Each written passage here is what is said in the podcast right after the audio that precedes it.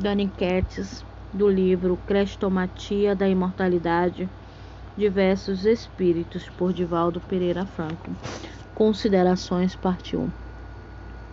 No momento em que se avultam os problemas humanos e a dor alcança expressões jamais atingidas, surgem de todos os lados soluções simplistas para o velho problema da felicidade, elaboradas, no entanto, com as fórmulas obsoletas da evasão do eu, a responsabilidade e do asfiamento do indivíduo no imenso e gasto organismo do prazer. Teóricos precipitados ressuscitam ultramontanos conceitos superados pelo conhecimento que obstritam para conduzir, mas não esclarecem, e pensadores apressados inovam métodos que culminam na aceitação tácita da realidade, vivendo segundo esta e abrindo as comportas do desajuste social que compromete o lar e a família, afetando vigorosamente o homem.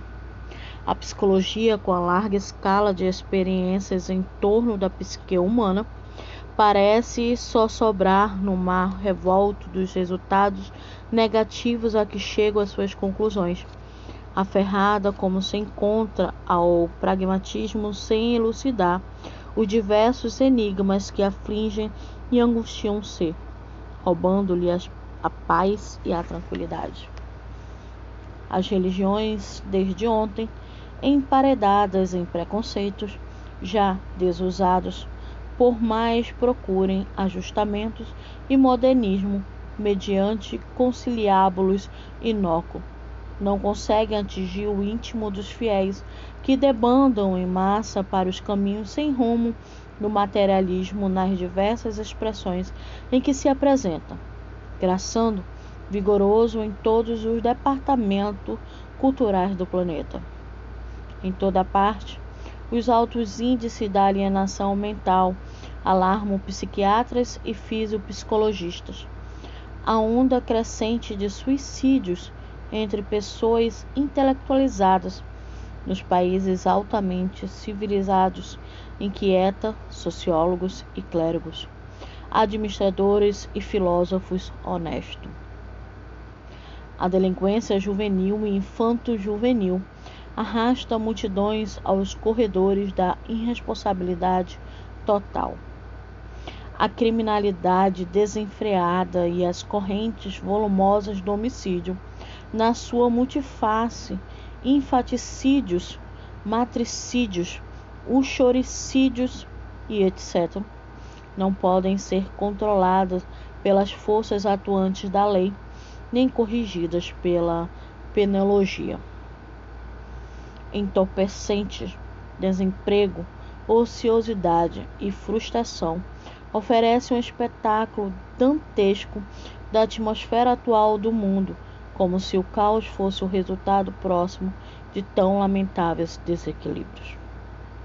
A nova ética se apresenta anárquica. A moral se caracteriza pela acomodação. O sexo comanda as mentes e os apelos vulgares, a sexolatria desenfreada, colimam em atentados ao pudor, às incursões no submundo da aberração moral e da aflição. A desalmada carreira armamentista ao lado dos pregões da paz faz-nos recuar a história que reflete friamente a glória das nações vencedoras do passado, logo depois vencidas e aniquiladas. Os homens que lhe ergueram lábeis honrarias e as conduziram ao abuso da fortuna e das próprias conquistas, se não fugiram pela porta nefanda do autocídio, sucumbiram na desdita da própria agressividade, vitimados em si mesmo ou reduzidos à miseranda condição de ilotes mesopotâmios da Síria e da Babilônia, que erigiram monumentos e passaram para o ouvido, egípcios beligerantes e caldeus conquistadores.